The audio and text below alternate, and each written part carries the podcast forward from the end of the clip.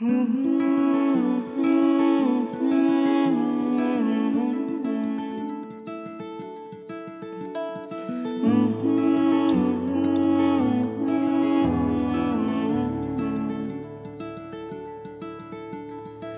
us be lovers, we'll marry our fortunes together. I've got some real estate here in my bag.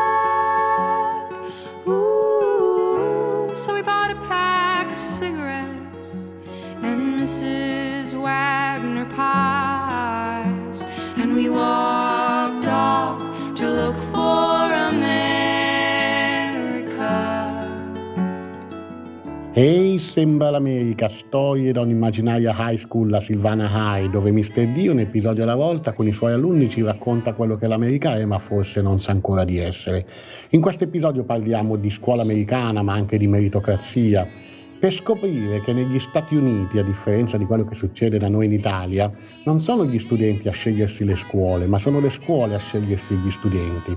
In sostanza, uno studente americano deve frequentare la scuola del quartiere in cui abita. Fa da sé che chi vive in un quartiere degradato finirà col frequentare scuole degradate con insegnanti meno motivati. Naturalmente non è il caso di Mr. D perché Mr. D insegna in una scuola decisamente normale, di media, ma in tante scuole americane si vedono quelle scene da film drammatici dove gli studenti hanno le armi da fuoco, bullizzano, minacciano, dove in altre commedie invece queste scuole sono tutte luminose con questi studenti felici in questi, questi quartieri col prato tagliato e le case regolari che si susseguono lungo la via. Va da sé che naturalmente anche in un buon quartiere ci sono magari una parte di questo quartiere, perché parliamo comunque di ehm, quartieri molto grandi, ci sono delle zone di questo quartiere che contengono delle sacche di povertà.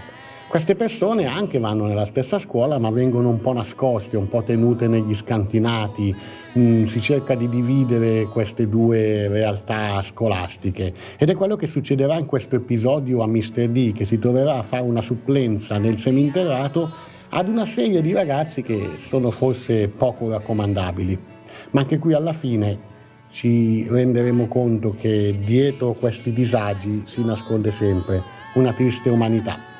Ma prima di leggere la storia ci ascoltiamo John Mellencamp, Down and Out in Paradise.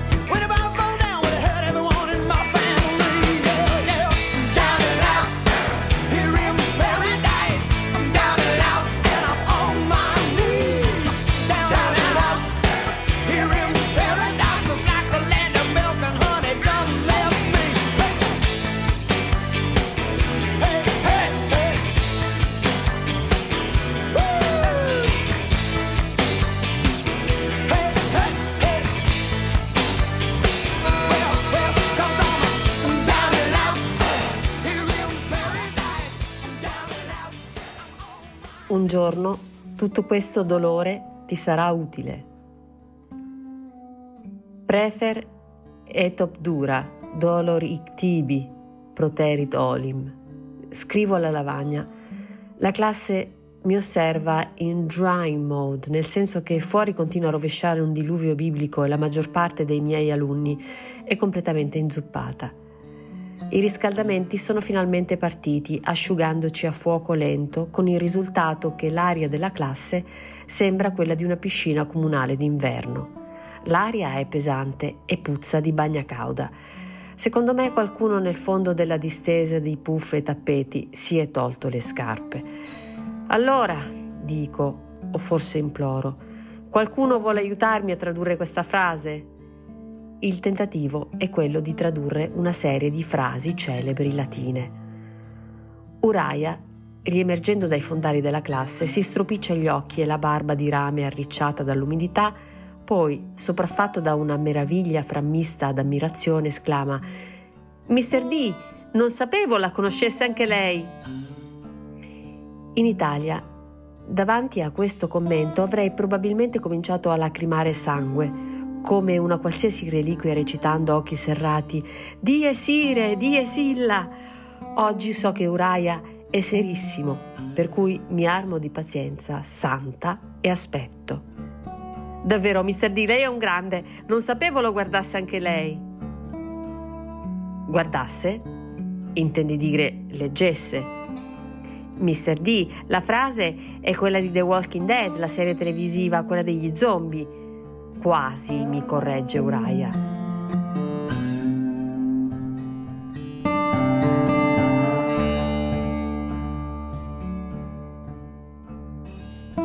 A quanto pare, uno sceneggiatore americano deve aver messo in bocca a chissà quale mostro o zombie l'immortale verso di Ovidio.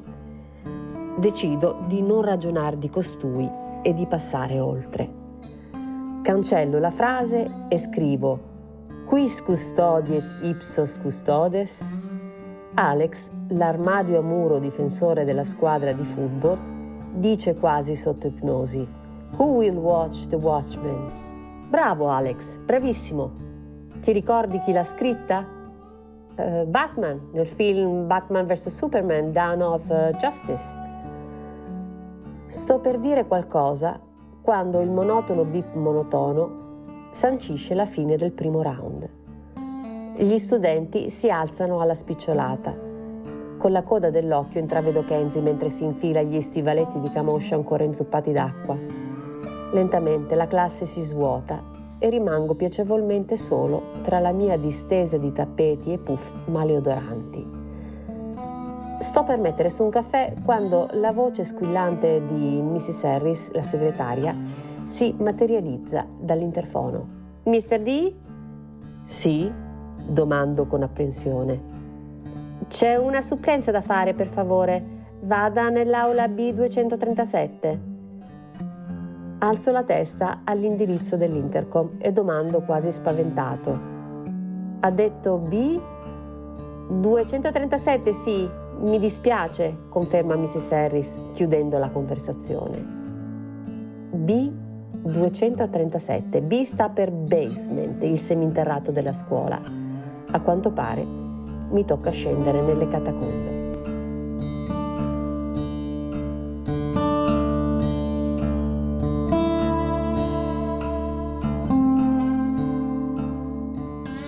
Nelle scuole americane gli studenti non possono scegliere in quale istituto studiare. È il quartiere che fornisce la scuola per le proprie comunità a parte i ghetti e le cloache a cielo aperto, veri e propri riformatori con aule e banchi, molte scuole si ritrovano con un gruppo di studenti capaci e motivati che arrivano da una certa zona del quartiere frammisti ad altri ragazzi che arrivano da un complesso di housing project, case comunali, situate ai margini del quartiere ma pur sempre assegnate alla stessa scuola. Scendo le classi stringendo saltamente la ringhiera con entrambe le mani. Due ragazzotti mi sorpassano colpendomi con gli zaini e si allontanano senza chiedere scusa. Nelle scuole americane, per capire chi andrà al college e chi camperà con i sussidi di disoccupazione, non bisogna leggere i voti, ma le classi frequentate alle superiori. In sostanza, alla fine di ogni anno scolastico, una commissione di insegnanti decide, in base all'abilità degli alunni, quale livello di matematica o inglese ogni studente potrà frequentare, creando di fatto un percorso di studi personalizzato.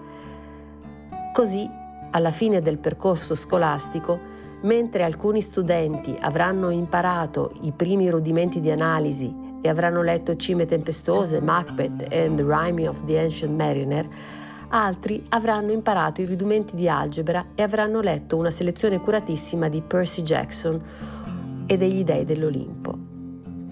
Raggiungo il seminterrato e mi aggiro tra i corridoi mal illuminati sulla mia testa le tubature dell'acqua stillano gocce di condensa. Raggiungo la porta dell'aula B237. Chiusa. Non un buon segno. Sono indeciso se bussare o aprirla di schianto.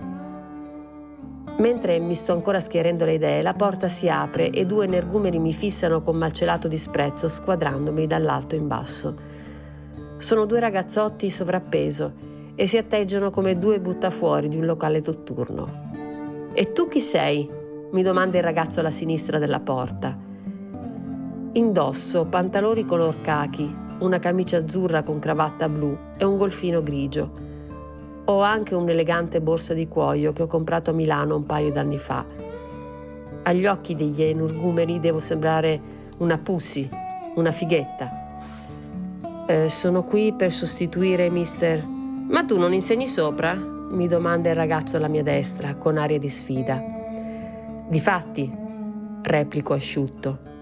E cosa insegni? Insiste il ragazzo, un metro e mezzo per un quintale. Nel frattempo, dall'interno della classe giungono versi e urla. Al di là della porta deve esserci un'osteria o una tavola calda, mondi paralleli della Silvana High. Latino. E che cazzo significa? È una lingua straniera. Vedi, te l'avevo detto che non era di qui, dice il ragazzo alla sinistra dell'amico, ignorandomi. Quindi di dove sei te? Italiano. E insegni latino? Se insegna latino è di latino. È latino, dice il ragazzo alla mia sinistra rivolgendosi all'amico. Sei di latino? mi domanda il ragazzo alla destra, scandendo lentamente le parole come se fossi sordo o scemo entrambi. Italiano. Ma parli latino, quindi sei di latino.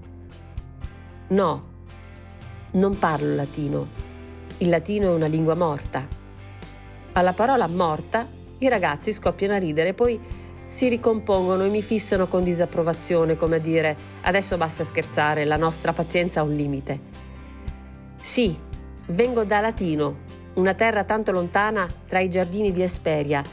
Sono emigrato in America l'anno scorso per cercare fortuna perché latino per essere bello è bello, ma vuoi mettere con il North Carolina? Non c'è paragone, adesso mi fate entrare per favore? Il ragazzo alla mia sinistra alza un sopracciglio come a dire se proprio ci tieni, poi spalanca la porta. L'aula è buia e mal illuminata da una piccola finestrella dalla quale si intravede qualche cespuglio a livello della strada. All'interno ci sono una ventina di ragazzi per la maggioranza afroamericani o sudamericani, un terzo dei quali sovrappeso. Da queste parti le persone povere sono obese, frutto di anni di alimentazione a base di fast food a poco prezzo e svariati calloni di bibite zuccherate. Essere magri è uno status symbol da sfoggiare con orgoglio nelle palestre più esclusive della città. Raggiungo la cattedra e leggo gli appunti scarabocchiati dal collega. Gentile supplente, grazie per aver accettato di sostituirmi per la giornata. Segue una lista di attività da fare. Gli insegnanti delle classi base di norma si assentano il doppio degli altri. Probabilmente il supplente assegnato dalla contea ha dato forfè all'ultimo minuto. I supplenti hanno una group chat dove si scambiano informazioni sulle classi e le scuole. Di certo questa classe è stata segnata con un bollino nero. Un ragazzo di colore, due metri per un quintale e mezzo, alza una manona. Sì? domando. Tu insegni a Kenzie? Sì, la conosci? Alla mia domanda tutti scoppiano in una fragorosa risata, al che mi viene da domandarmi se l'energumero in questione è lo spacciatore o l'amante di Kenzie, o forse Kenzie è solo il suo sogno proibito. Rette parallele che non si sfioreranno mai. Provo a fare l'appello. I nomi di questi ragazzi sono un mix di neologismi e licenze creative. Daquan, Traquan, Champagne. Sto leggendo il quinto nome quando due ragazzi si azzuffano senza un evidente motivo. Saltello indeciso finché Officer Rizzo si materializza nell'aula come un deus ex machina di passaggio. Con passo spedito si avvicina ai due ragazzi che sono il triplo di lui, li divide con fare ruvido ma rispettoso, poi bisbiglia qualcosa ai due e si placano. Forse è meglio se resto qui per un po', conclude Officer Rizzo. Finisco di fare l'appello e distribuisco gli esercizi di matematica. Officer Rizzo si siede con un gruppo di ragazzi e si mette a lavorare con loro. Io provo a fare lo stesso. Gli esercizi sono una serie di espressioni materiali da prima media. Lavoriamo in un silenzio surreale io e Officer Rizzo.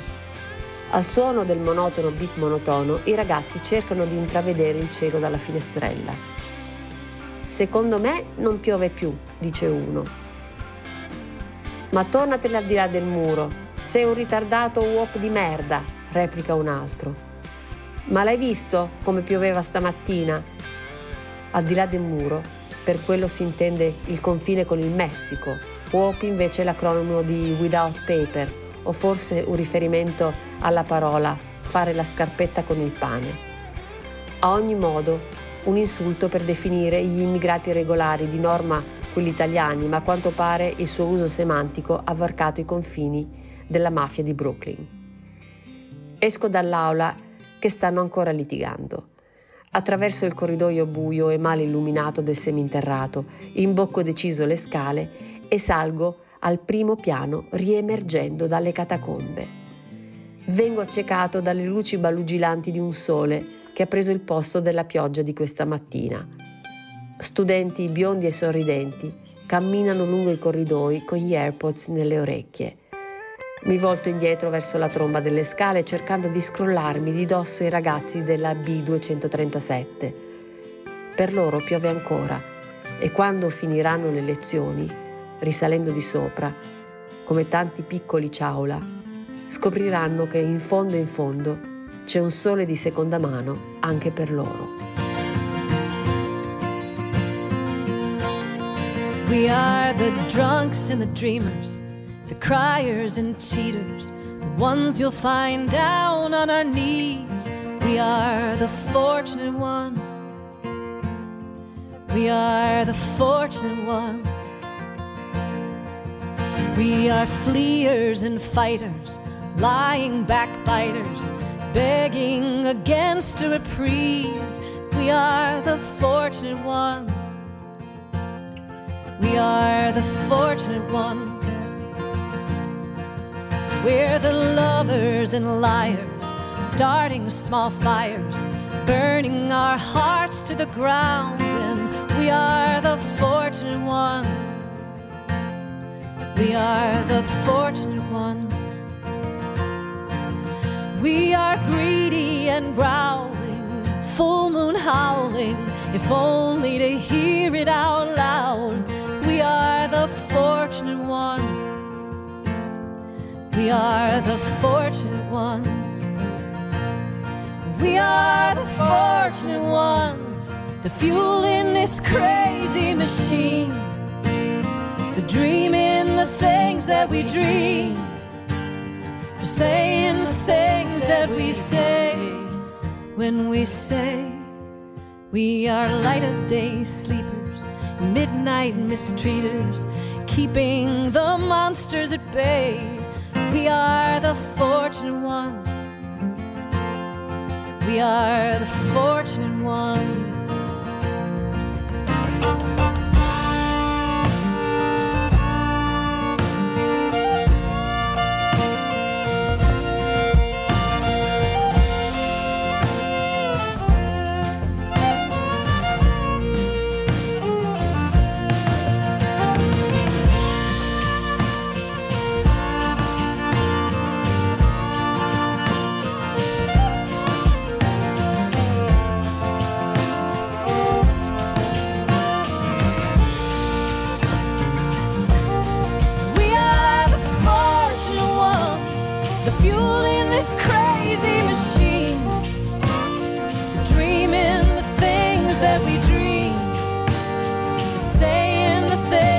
We say. When we say we're the raging pretenders, the five time offenders, hurting nobody more than ourselves. We are the fortunate ones. We are the fortunate ones. We're impossible light, and we're holding on tight to hearts we took down from the shelves.